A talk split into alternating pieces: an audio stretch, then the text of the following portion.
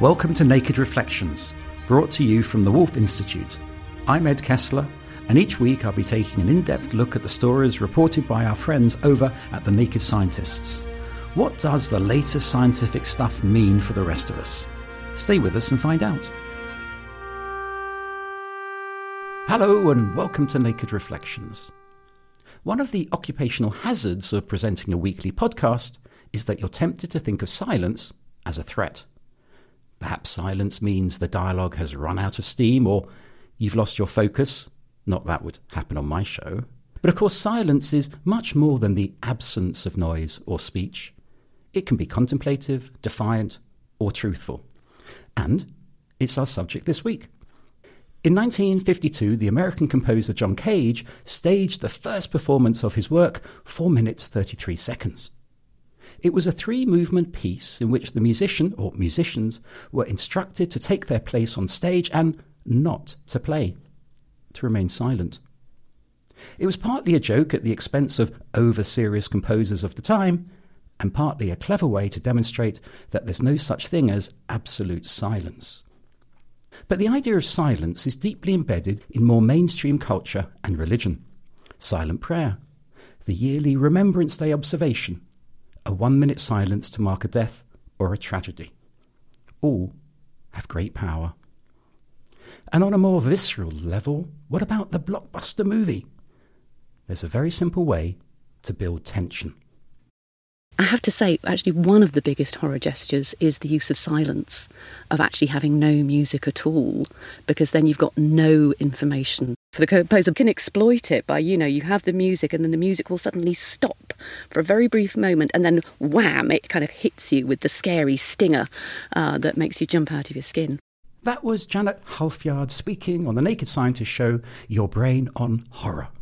With me to discuss silence, I'm delighted to welcome the writer and broadcaster Tom Shakespeare, Professor of Disability Research at the London School of Hygiene and Tropical Medicine, and Ajahn Amaro, abbot of Amravati Buddhist Monastery in Hertfordshire.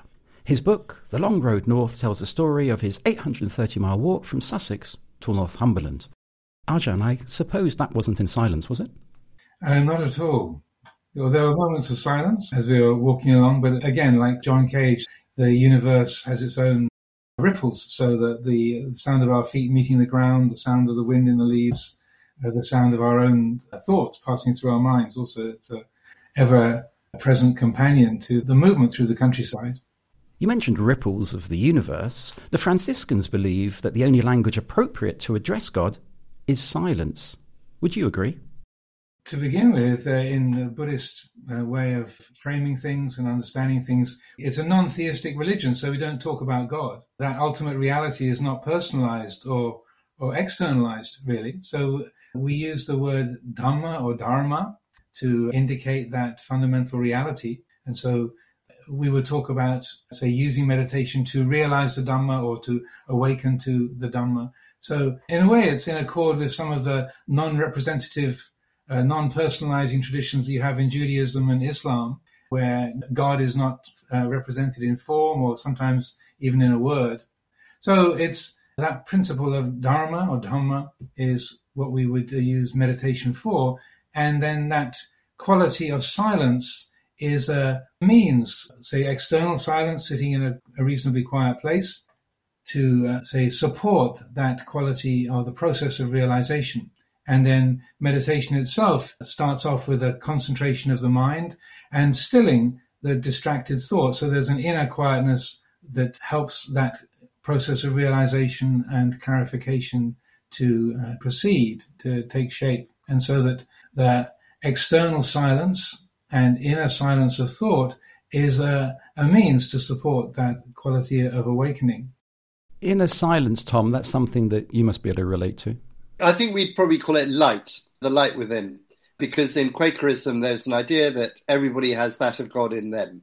And I'll quote you, George Fox. He famously went to a ordinary Christian service, and he stood up at the end and he said, "You will say, Christ saith this, and the apostles say this, but what canst thou say? Art thou a child of light, and hast thou walked in the light?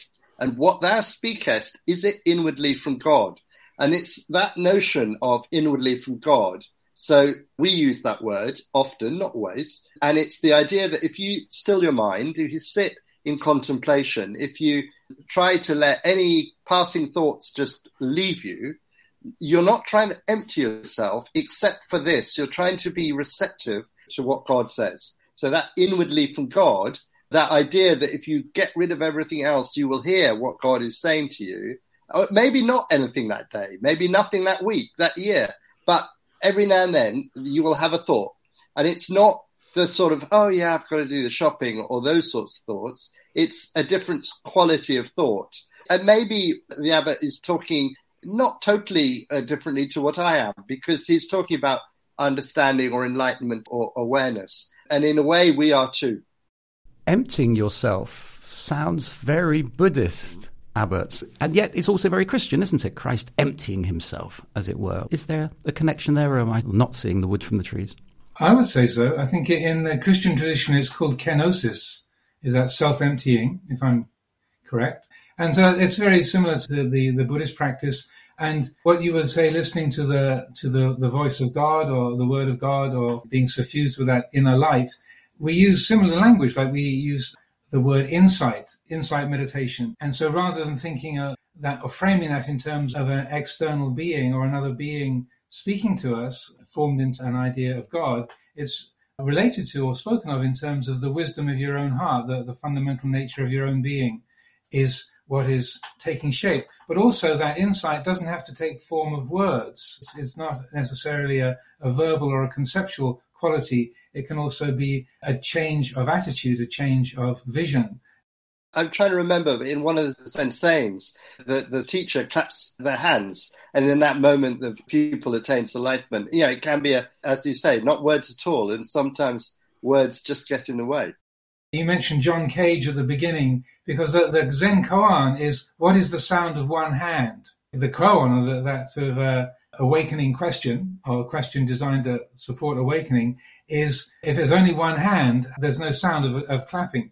And so the original koan is, what is the sound of one hand? And that's very similar to John Cage's four minutes thirty-three, because uh, as a little aside, I heard that he was inspired to create that piece when he went into an anechoic chamber at M I T.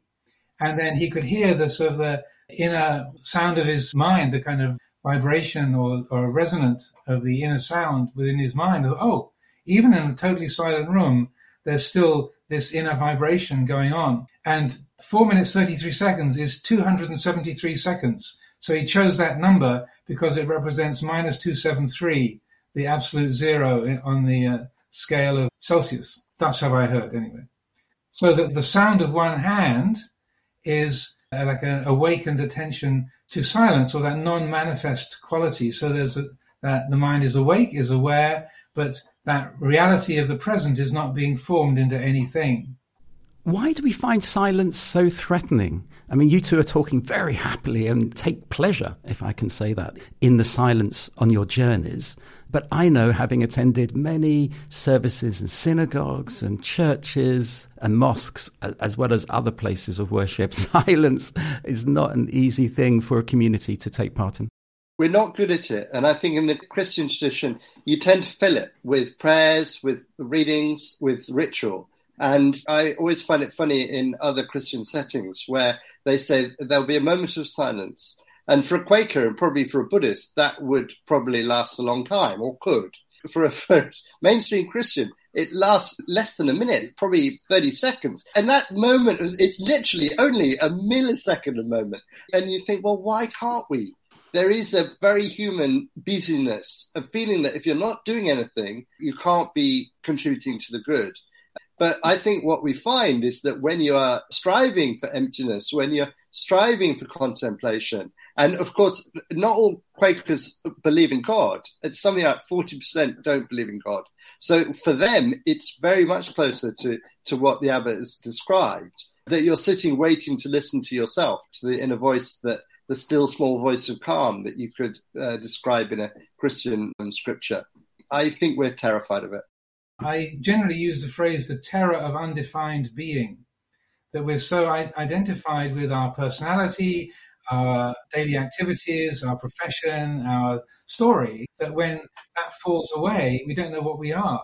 The sense of lack of definition goes completely counter to our ego-centered habits. So it's, in a way, it's a fear of death, a fear of non-being. So we fill up the space with a plan, with a conversation, with talking about what was on the T V last night, uh, who you think is going to win Strictly Come Dancing, and so on and so forth, because that fear of death, the kind of ego death, is something we want to get away from. But the kind of contemplative practice you have in the Quaker tradition or Buddhist tradition, there's a conscious opening to that quality of silence. You're, you're doing it in order to let go of your self-centered habits. That's the point of it. So that quality of silence then is something that is, is welcoming. There's a, an experience of wonderment rather than terror and awkwardness. When one of us or one of the listeners has participated in a communal act of silence, it's incredibly powerful. So are you talking individual or are you talking communal? Quakers will be less likely to do it on their own, as it were. For Quakers, coming together and sitting for possibly an hour, possibly a bit less, is the heart of worship. However, you know, some Quakers would pray, and obviously many Christians would pray. And prayer, you know, there are words. You don't always say them aloud, and it might be internal, or there may be no words. It may be, you know, just a period of being with God. It's not the only way that Christians do it. Christians also sing hymns and recite prayers and all the rest of it. But it's a significant part of it, I think. This is Naked Reflections with me, Ed Kessler, and my guests, Tom Shakespeare and Ajahn Amaro. And we're talking about, although not enacting, silence. From an audiologist's point of view, silence, or an approximation of silence, is something that has to be constructed. Trevor Cox gave a fascinating insight into this technique in the Naked Scientists show, Would You Trust a Robot? Active noise control, also known as anti-noise, is a process that gets rid of an unwanted sound by using a second sound that is specifically designed to cancel out the first. To get active noise control to silence the traffic, you would need to produce a sound that is the inverse of the highway noise. When these two add together, the rumble of the traffic is removed. Imagine the traffic noise is like a water wave at the seaside. The cancelling sound needs to have a trough where the traffic noise has a peak, so that when you add the two together, the peaks and the troughs cancel each other out, leaving you with flat, still water. I'd like to move on to the point that there is no such thing as silence. I didn't know if you ever went to the, a John Cage performance. Did you, uh, Abbott? I wasn't born in nineteen fifty-two, so I'm not old enough to have been at one of his performances. And I think he was mainly in America. I would have liked to have gone to one of the John Cage performances. You can expect something pretty strange, like living room music or a, a duck whistle being blown underwater and such like. So that you're kind of ready for anything, I would imagine. I suppose the reason that I'm asking is that I suspect those who witnessed it, those who attended, found it incredibly awkward. And they would have recognized there's no such thing as absolute silence. Is this something that you've explored? And there's another book that you wrote called Finding the Missing Piece. Is there something in that where you're searching for some kind of absolute silence? Not exactly. I think it's recognizing that, you know, all silences are relative. Even though perfect silence in the auditory world, the physical hearing, is not attainable, because even if you're in an anechoic chamber like John Cage was, most people can hear a kind of inner ringing tone that's a function of the body's nervous and energy system. Uh, so that's that inner silence or that inner listening. We actually use that inner sound as a meditation method. But the point is not just getting away from physical sound or even just getting away from the sound of your own thoughts. The missing piece, I would say, that uh, one is really fundamentally looking for is the silence within the, the attitude, that spaciousness of heart, which is uh, all-accommodating. Because with meditation, uh, there can be a way that even just listening to your own thoughts, like listening to the wind in the trees or the traffic a- outside on the street, you can be listening to thoughts that arise and pass away in your mind, and they're not burdensome or troublesome or limiting in any way. And so it's that quietness within the attitude, within the heart. I would say that's where peace is most profoundly and genuinely to be found, even in the midst of a lot of noise. Like you can be on the London Underground on the M twenty-five with a lot of physical noise around you, and you can be totally quiet inside. So it's that kind of piece that uh, I would say going to a quiet place, learning to calm the mind and focus the mind, those are what we would call skillful means to develop that inner spaciousness, that inner silence of attitude that is all-encompassing and, and profoundly, I say, easeful. I think in Quaker Buddhism, yeah, we definitely have that. I can relate to that. And sometimes, you know, a silent meeting where nobody speaks is the best sort of meeting. But the idea is that we're waiting on God or something more profound, the inner voice or whatever, not just chat. And so in Quaker meeting, there would be possibly ministry. Uh, and this is very different from the Buddhist tradition, because I might be sitting there in complete silence. I might have hopefully uh, got rid of all the shopping lists and the extraneous chit-chat of thought. And then an idea or a thought would come to me. And I would let it sit there for a while. And I would say to myself, well, maybe that's just trivial. And then if it's still there and it's burning and it's really very important, you would then minister. So you would say something like, friends, I thought this, or it can, I consider this, or let me read this extract from scripture or a poem or uh, anything. And then there would be silence after your ministry, which would normally be quite brief. And there would never be chat, but there would be definitely silence after that. And that might prompt other thoughts. They would go, well, that's not relevant to me. I'm just going to let that go. And other friends suddenly think, oh, my goodness, that ties in with something in my heart. And they would meditate on that or contemplate that. And they might even be moved to minister. Now, in an hour of silence, there may be no ministry, or there may be three little bits of ministry. They're always very brief. But I think, obviously, in Buddhism, you're, you're, as I understand it, you're emptying yourself and you're seeking that depth that the abbot talks about. But in Quakerism, you know, the emptying is to be filled again. Well, in this monastery, we have two periods of silent meditation that are an hour long every day. So from five to six in the morning and from seven thirty to eight thirty every evening, there's about seventy people sitting together in complete silence every day. In a way, that's the, the engine of our spiritual life, is that communal gathering to be together in silence. So it's a, like a, a long Quaker meeting, or maybe an average length Quaker meeting, but it's very powerful. But I would underscore, you're coming there in order to help the mind, the heart, to have a perspective on those self-centered habits in order to let go of them, to expand the, the vision. So it is a, a time where there is a quality of, of liberation. Also, we, we do practice meditation in our own huts or our, our own rooms. So it's the same process, whether it's communal or individual, in, in our tradition, our way of spiritual practice. Tom, can you explore the issue of silence in your work rather than in terms of belief and religious practice? I'm thinking about your role as an author on a disability, a disability rights activist. Does silence play a role? Can you make people take on board some of the issues you raise through the use of silence? I'm not sure. I think that obviously I write books like the Abbot, but I would spend a lot of time reading everything there was to read about a subject, let us say, and or looking at the evidence, the data that I've gathered. And there would be a process of silence, because I've got to digest that. I've got to make sense of it. I've got to put it in order. I could do that with a, a paper and pencil or a computer, but there's a lot of silence involved. If you talk to me, you distract me. Let's be quiet. Let's focus. Let's concentrate on this. So I think that most definitely silence is involved. Similarly, when one's teaching, I think if you give a whole lecture from start to finish without any break, that's overwhelming to people. And so often in a lecture, I'll stop and I'll say, okay, have a think about this for the next few minutes. Jot down a few ideas. Turn to your neighbor, compare those ideas. And there is silence. Silence falls. People think, oh, what do I think? You know, what's my list? What's my, you know, whatever. Quite often in an introductory sociology lecture, I would say, right, for the next few minutes, draw a picture of society. And it's back of an envelope, doesn't have to be good art. And then there's silence. And people go, what the hell did he mean?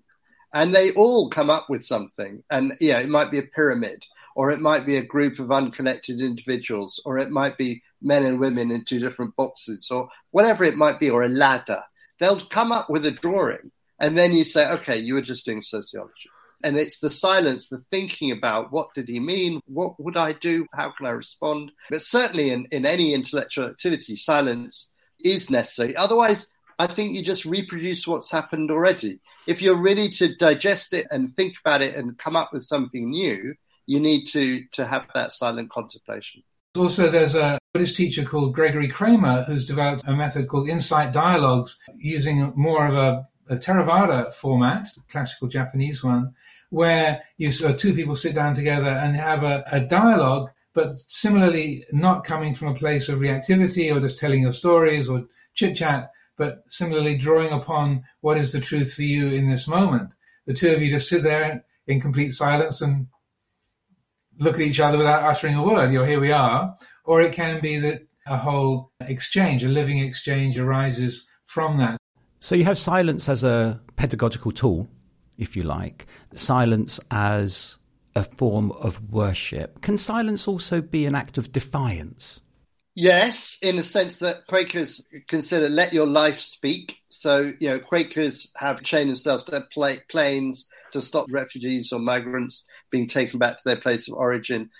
I think Quakers are quiet people. I don't think Quakers chatter on the job, as it were. But I think that certainly a defiance, non-violent direct action practiced by Quakers and Buddhists and, and black rights activists has that.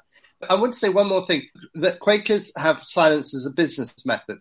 So Quakers don't have an abbot, don't have an archbishop, don't have a leader in that sense. And so a Quaker meeting for business, there'd be an agenda and silence would be part of it. Shall we sell the meeting house? You wouldn't just go, yes, no, why not? That would be bad. You know, lots of different perspectives. You'd sit with it in silence and you contemplate that. And then when you speak, you're not looking for even a consensus, certainly not a vote.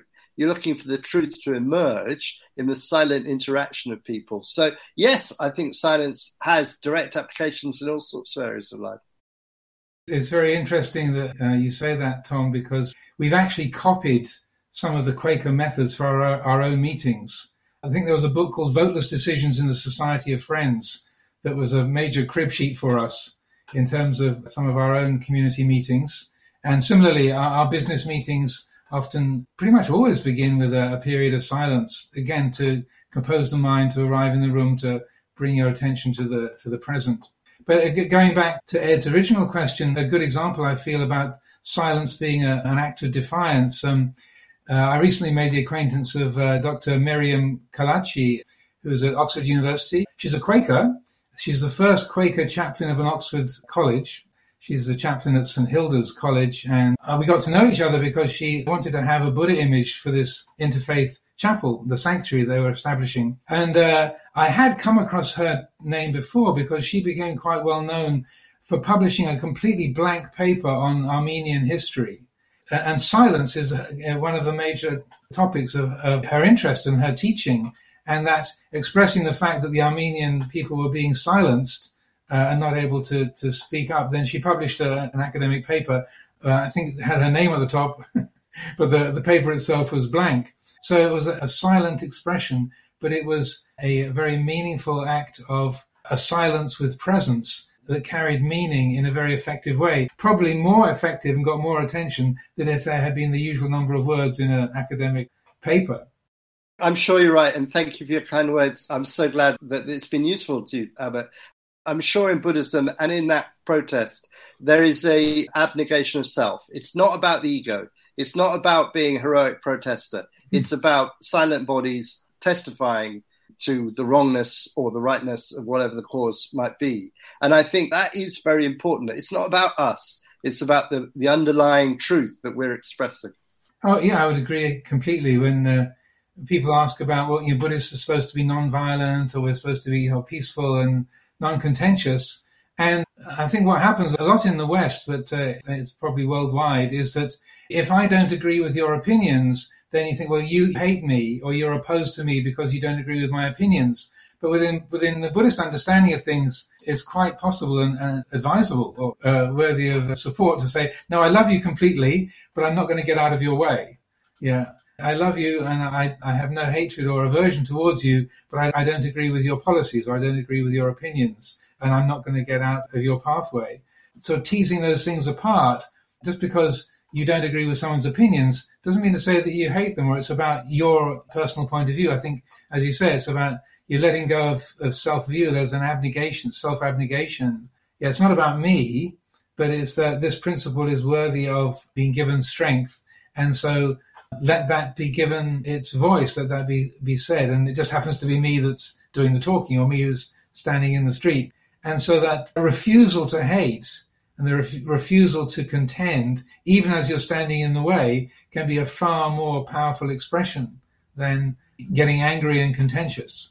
I think you referred to Francis of Assisi at the beginning, Ed, um, and there's a famous Franciscan saying attributed to him. I think it's along the lines of, preach the truth at all times, if necessary, use words. And so this edition of Naked Reflections falls into silence. Thanks to my guests, Tom Shakespeare and Ajahn Amaro. And as we said in our dialogue, we can learn and pray in silence. If you enjoyed this podcast, why not look at our back catalogue of discussions? It's quite a resource. You may also want to check out other podcasts from the Wolf Institute or from our friends at the Naked Scientists. I'll be back next week with more bracing discussion and some new guests, but for now, I can't resist ending with a quote from Wittgenstein. What can be said at all can be said clearly, and whereof one cannot speak, thereof one must be silent.